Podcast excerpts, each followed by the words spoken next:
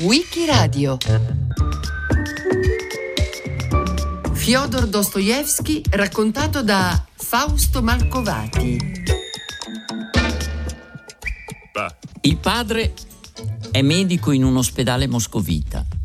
La madre, donna colta, sensibile, ha sette figli, non tutti arrivano alla maggiore età. Fyodor, Fyodor Dostoevsky, è il secondo ed è legato soprattutto al fratello maggiore Mikhail, anche lui portato per le lettere. Entrambi vengono avviati agli studi, sistemati in una pensione che li prepara all'università. La madre muore nel 1837, quando Fyodor ha 16 anni. Il padre abbandona la professione di medico, compra alcuni poderi nella regione di Tula, a 150 km da Mosca, e si occupa delle sue proprietà. È un uomo mm, irritabile, violento, impaziente, alcolizzato, nel 1839 viene assassinato da un gruppo di contadini esasperati dal suo comportamento aggressivo e dissoluto. Fyodor, alla notizia, viene colpito da un terribile attacco di epilessia, malattia che lo accompagnerà tutta la vita. Nei suoi romanzi i padri sono personaggi complessi, sregolati, dispotici, dissoluti, come Fyodor Karamazov, o del tutto assenti, come quello di Raskolnikov in Delitto e Castigo.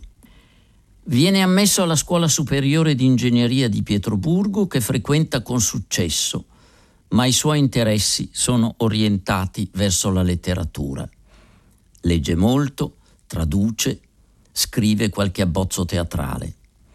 Nel 1843 conclude gli studi e viene assunto come funzionario della direzione del genio militare, ma resiste pochi mesi, dà le dimissioni e decide di dedicarsi completamente alla letteratura. Traduce Eugénie Grandet di Balzac e scrive un romanzo, Povera gente, uno scambio di lettere tra un misero impiegato pietroburghese e la sua giovane disimpettaia, una fanciulla povera come lui. Barinka, amore, tesoro mio, vi portano via, partite.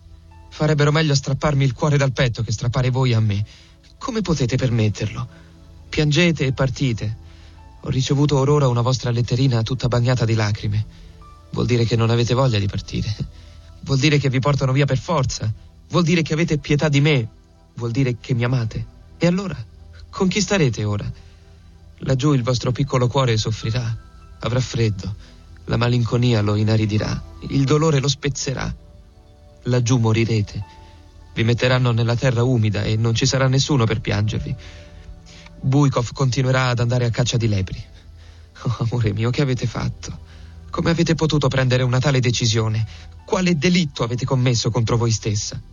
Un amore tenero, dolce, fatto di piccoli gesti, di umili doni, ma la fine è amara la fanciulla sposa per interesse un ricco mercante. Lo finisce nel maggio del 1845 e lo presenta a Nekrasov, grande intellettuale e direttore di riviste.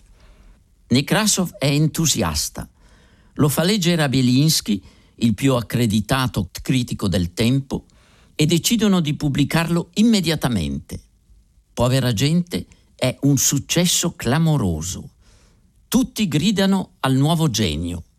Pochi mesi dopo, il secondo racconto, Il Sosia, storia di Galiatkin, piccolo impiegato pietroburghese, che in una notte di tempesta incontra il suo Sosia, un personaggio misterioso che lo segue, entra nella sua vita.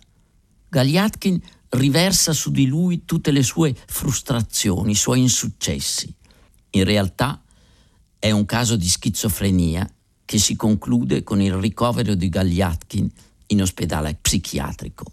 Di nuovo, davanti a lui, a una ventina di passi da lui, nereggiava un omino che veniva rapidamente avvicinandosi a lui.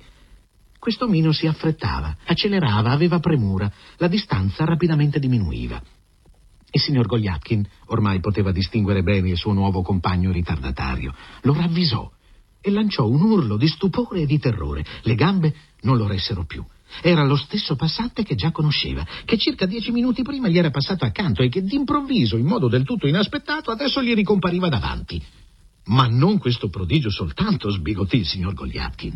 E sbigottito il signor Goliatkin lo fu a tal punto che si fermò, lanciò un grido, avrebbe voluto dire qualcosa e si slanciò a inseguire lo sconosciuto, urlandogli persino qualcosa, probabilmente perché voleva fermarlo prima che scomparisse. Lo sconosciuto in effetti si fermò, così, a una decina di passi dal signor Goliatkin, e in maniera che la luce d'un lampione vicino illuminava perfettamente tutta la sua figura. Si fermò, si voltò verso il signor Goliatkin e con aria impaziente e indaffarata aspettò che questi gli rivolgesse la parola. Ah, scusate, forse mi sono sbagliato, disse con voce tremante il nostro eroe. Lo sconosciuto si voltò in silenzio e, seccato, proseguì velocemente per la propria strada, come affrettandosi a riguadagnare i pochi secondi perduti con il signor Goliatkin.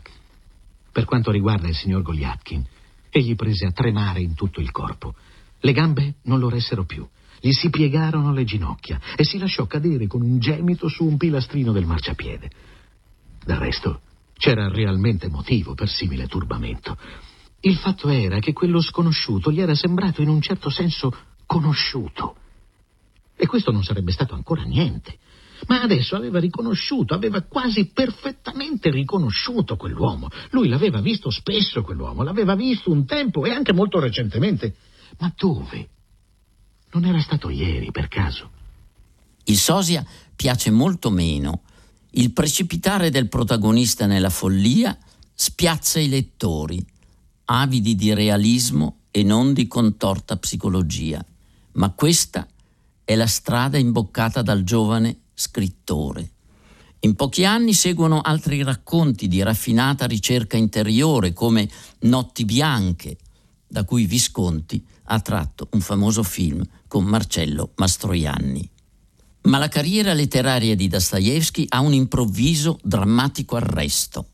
Nel 1849 lo zar Nicola I, terrorizzato dalle rivoluzioni che l'anno prima, il fatidico 1848, sconvolgono l'Europa, a cominciare dalla Francia, è ben deciso ad evitare qualsiasi contagio nel proprio paese. Mette in atto atto drastiche misure restrittive, mostra il pugno di ferro, chiude riviste, arresta quelli che definisce liberi pensatori che possono mettere in pericolo la stabilità dell'impero. Fra gli arrestati, Fyodor Dostoevsky fa parte di un gruppo di intellettuali che si riuniscono a casa di uno di loro, Mikhail Vassilievich Petrashevsky, per discutere dei più scottanti problemi del tempo, dalla servitù della gleba alla censura. Sono contestatori, sì, ma non rivoluzionari, eppure vengono tutti arrestati, processati. Durissima la condanna, fucilazione sulla piazza Semyonovsky. All'ultimo istante mentre i condannati sono già schierati sul patibolo, arriva la grazia, ossia la trasformazione in altre condanne.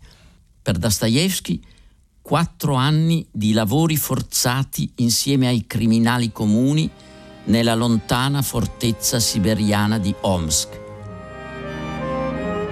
Partendo, scrive un'ultima lettera al fratello. La vita è dappertutto la vita è in noi stessi e non fuori di noi. Accanto a me ci saranno altri esseri umani. Essere uomo fra gli uomini e restarlo sempre, in nessuna sventura avvilirsi, ecco in che cosa consiste la vita. La vita è un dono. Adesso rinasco in una nuova forma. Rinascerò migliore.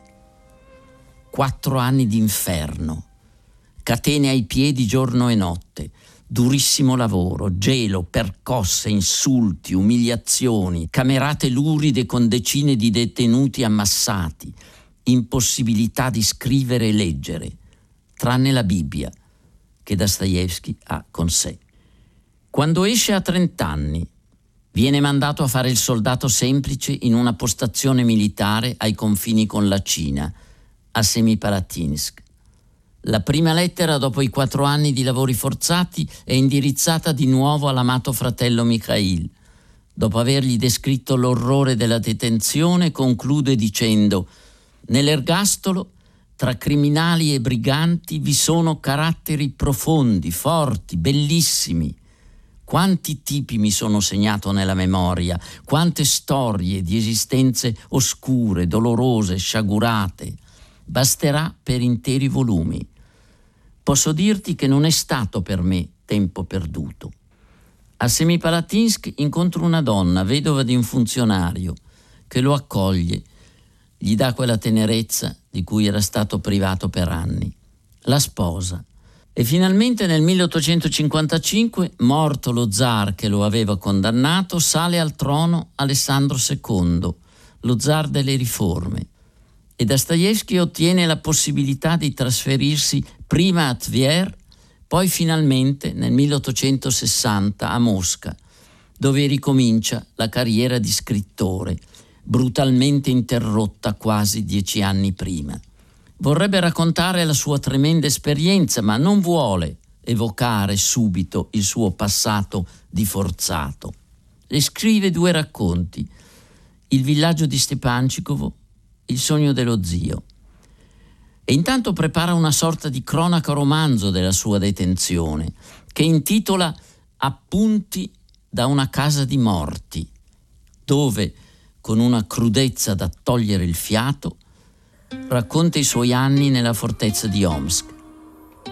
Tutti e quattro gli anni li ho passati senza uscire dal carcere, dentro le mura, andando fuori solo per il lavoro. Il lavoro era pesante e io mi stremavo nel maltempo, nell'umido, nel fango ed inverno in un gelo insopportabile. Una volta passai quattro ore a circa 40 sotto zero. Mi si gelò un piede. Vivevamo in un mucchio solo, tutti insieme in una sola baracca, un edificio vecchio, cadente, in legno. D'estate un'afa intollerabile, d'inverno un freddo terribile. Per terra un alto strato di sporcizia sul quale si scivolava, si cadeva. Le piccole finestre avevano uno spesso strato di ghiaccio, dal soffitto gocciolava acqua, la stufa non scaldava, il ghiaccio a malapena si scioglieva, il fumo era insopportabile e così tutto l'inverno. Nella stessa stanza i forzati lavavano la loro biancheria, acqua dappertutto. Eravamo come ringhe in scatola, non c'era dove girarsi. Tutti i forzati puzzavano come porci. Uscire per i propri bisogni era impossibile dal tramonto all'alba. Nelle stanze mettevano delle tinozze L'atmosfera era soffocante, irrespirabile. Dormivamo su nude assi. Ci era concesso solo un cuscino. Ci coprivamo con delle pellicette corte. Tremavamo tutta la notte. E pulci, e pidocchi, e scarafaggi. Il libro ha un successo enorme e viene letto anche dai funzionari zaristi che qualche anno dopo avvieranno una riforma della giustizia penitenziaria proprio sulla base delle pagine dello scrittore, ripensando alle disumane condizioni dei detenuti denunciate nel romanzo Cronaca. Del 1864 è un'opera fondamentale per tutto ciò che scriverà successivamente. Appunti dal sottosuolo. Sono un uomo maligno. Sono un uomo malato. Credo mi faccia male il fegato, ma non mi curo e non mi sono curato mai. No, signori, non mi voglio curare per malignità. Voi questo di certo non, non, lo capirete. Ebbene, io lo capisco. Mi fa male il fegato? Bene. E mi faccia ancora più male. È un pezzo che vivo così. Una, una ventina d'anni. Ora ne ho 40. 40 anni. Tutta la vita. E certo, chi vive più di 40 anni? Gli sciocchi, farabutti a tutti i vegliardi, voglio dirlo in faccia, a tutti questi vegliardi bene odoranti e, e dall'argenteo crine, a tutto il mondo, voglio dirlo in faccia. Aspettate, lasciatemi soltanto riprendere fiato. Eh, vi dirò solennemente che molte volte ho desiderato diventare un insetto, ma nemmeno di questo sono stato capace. Eh, vi giuro, signori, che aver coscienza, avere sensibilità per troppe cose è una malattia, una vera e propria malattia. Io giungevo al punto che provavo un certo occulto, anormale, vigliacchetto, godimento a tornare a volte nel mio buco, in un'infame notte di Pietroburgo, e lì sentire fortemente che anche quel giorno avevo naturalmente fatto una nuova infamia, erodermi internamente, dilaniarmi, succhiarmi al punto che, che l'amarezza poco a poco eh, eh, si convertiva in una ignominiosa dolcezza e alla fine in un vero, autentico godimento. Sì, sì, sì, sì, godimento, ci insisto, godimento. Un racconto in prima persona. Il protagonista parla di sé. Sono un uomo malato sono un uomo malvagio, sgradevole. Affonda negli oscuri meandri della sua psiche, ne lascia affiorare impietosamente tutte le contraddizioni. Il sottosuolo, dice Dostoevsky, è presente in ognuno di noi, è un grumo denso, torbido, contorto, è scontro incessante tra pulsioni diverse, tra ordine e disordine, tra regole e caos, tra serenità e tumulto tra costruzione e distruzione, tra fantasmi eroici e meschinità quotidiane. Il sottosuolo resta una tappa fondamentale nella narrativa dostoevskiana. D'ora in poi tutti i personaggi di un certo peso dei suoi romanzi soffriranno più o meno acutamente di questa ipertrofia della coscienza, vi affonderanno per perdersi senza speranza, o per risorgere rigenerati, ma per risorgere, per uscire dalla palude della propria coscienza, bisogna compiere un atto di umiltà, di amore, un cammino di fronte a cui tutti si ritroveranno, da Raskolnikov a Dmitry Karamazov. Nello stesso anno due tragedie a distanza di poche settimane, la morte della moglie e quella del fratello Mikhail, con cui aveva condiviso negli ultimi anni l'avventura delle due riviste da loro diretta, prima Il Tempo, poi, in quel momento, Epoca. La morte del fratello lo butta nella disperazione e lo costringe a una scelta dolorosa, o abbandonare la rivista ai creditori e farsi interamente carico della famiglia del fratello ridotta sul lastrico, o continuare la pubblicazione procurandosi in qualche modo del denaro. Sceglie la seconda, ma è un disastro. Ben presto i debiti si accumulano, è costretto a chiudere e affrontare i creditori. Riesce ad ottenere dall'editore Stellowski un contratto capestro.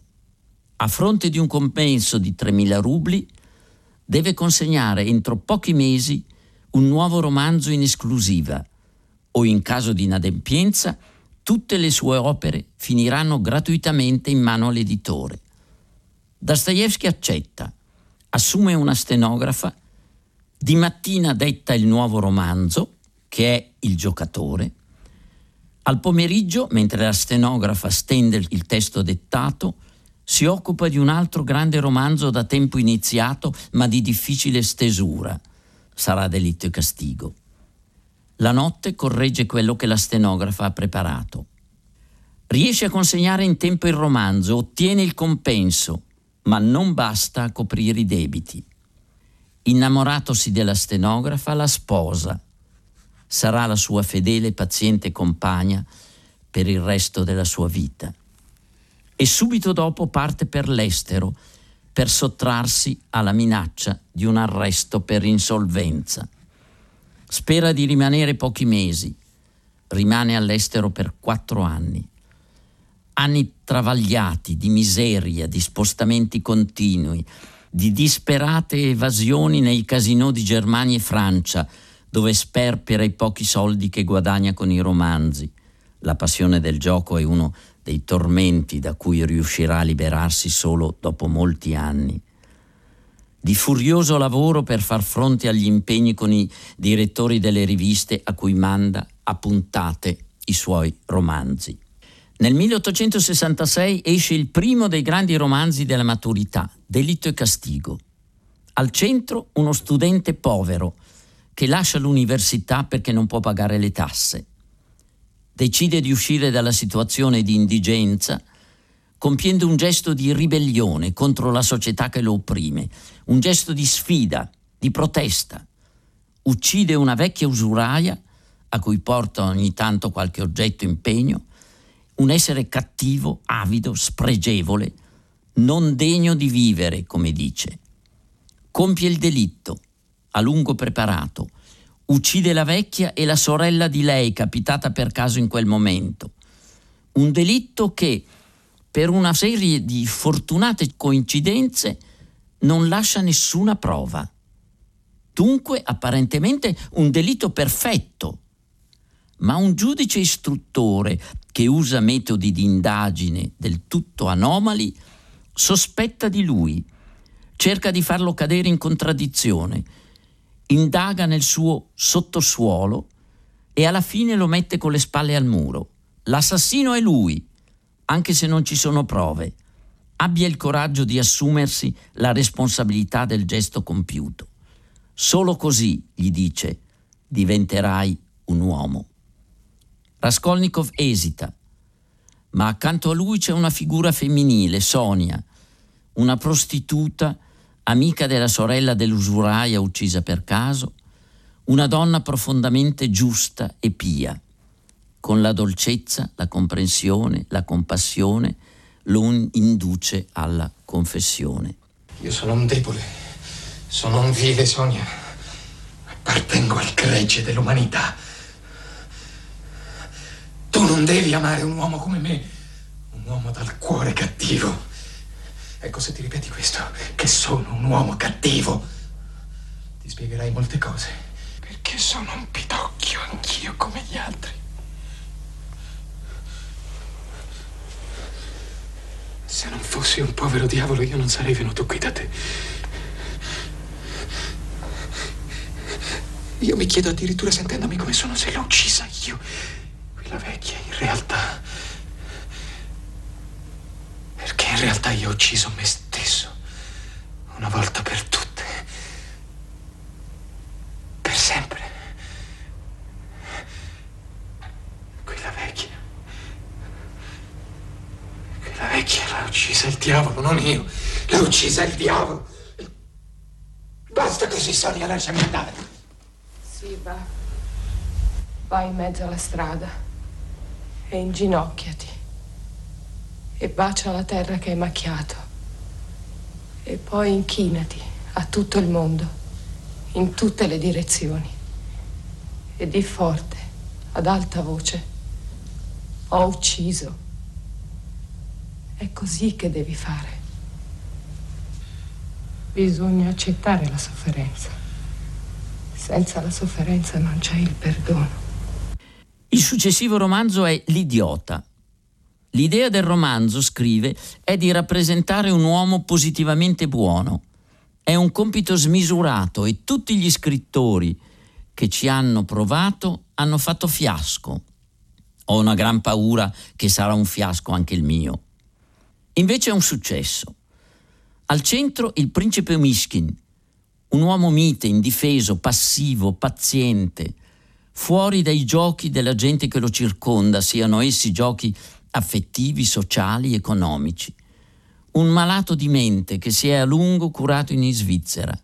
Un idiota, come lo definiscono in molti nel corso del romanzo. Le sue reazioni non sono mai prevedibili, sconvolgono gli equilibri di un mondo, quello in cui vive, dominato dall'ipocrisia e dal tornaconto si innamora di una donna bellissima e infelice, Nastasia Filipovna.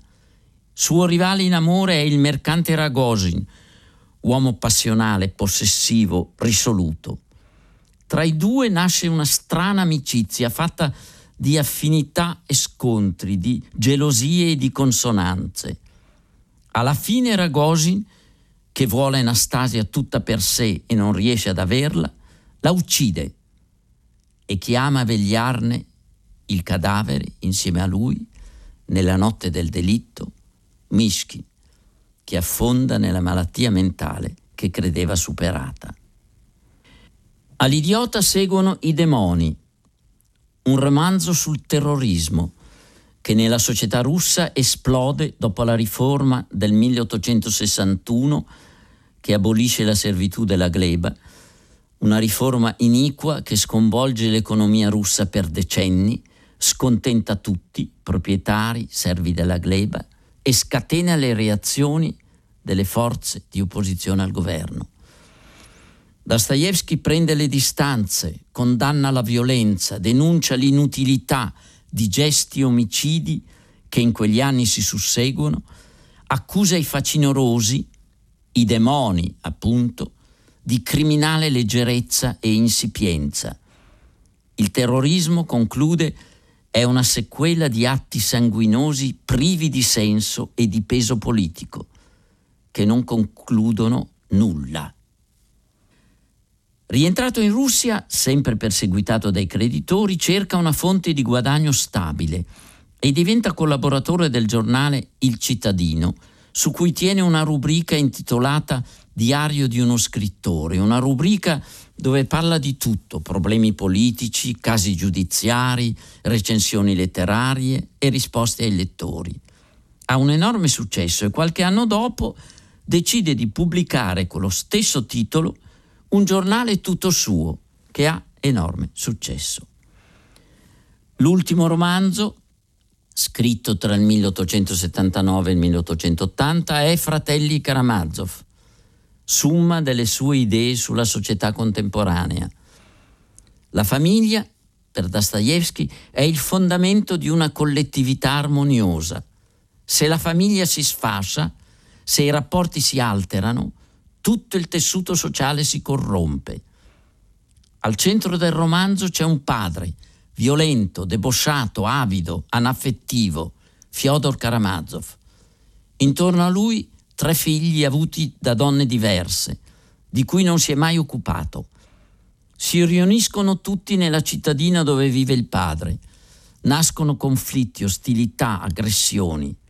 Il più giovane dei tre, Alyosha, è novizio nel monastero locale, dove vive un monaco di grande spiritualità, Zassima, a cui il ragazzo è profondamente legato. Dmitri, il fratello maggiore, è irruente, sfrenato, accusa il padre di averlo privato di parte dell'eredità della madre. Una notte il padre viene ucciso. Il primo ad essere accusato è Dmitri. Tutte le prove sono contro di lui. In realtà il delitto è stato compiuto da Smerdiakov, anche lui figlio di Fyodor, avuto da un rapporto occasionale con una donna semideficiente, tenuto in casa come servo. Ma l'ispiratore del delitto è Ivan, il fratello intellettuale ateo, che predica l'immoralità, senza rendersi conto che le sue parole danno al servo umiliato la liceità di uccidere. Dunque gli dice Smerdiakov dopo il delitto, in un dialogo finale di allucinante tensione, il vero assassino è lui, lui, un cattivo maestro, come diremmo oggi. Dostoevsky, con la sua straordinaria capacità di scavo nell'animo umano, con la scoperta, molto prima di Freud, del sottosuolo comune a tutti noi, tormentato abisso di pulsioni, di contraddizioni di cui facciamo enorme fatica a controllare le dinamiche e spesso non ci riusciamo, è davvero un nostro contemporaneo. Con lui scendiamo nelle acque profonde del nostro io, con lui ci avviamo per la difficile strada della conoscenza, dolorosa e gioiosa insieme con lui cerchiamo di abbattere i muri che ci isolano, di ritrovare una comunità che ci può rendere migliori. L'11 novembre 1821 nasce a San Pietroburgo Fyodor Dostoevsky. Fausto Malcovati l'ha raccontato a Wikiradio a cura di Loredana Rotundo, con Marcello Anselmo, Antonella Borghi, Natascia Cerqueti e Roberta Vespa. Per riascoltare e scaricare il programma vai sul sito di Radio 3 o scarica l'app RaiPlay Radio.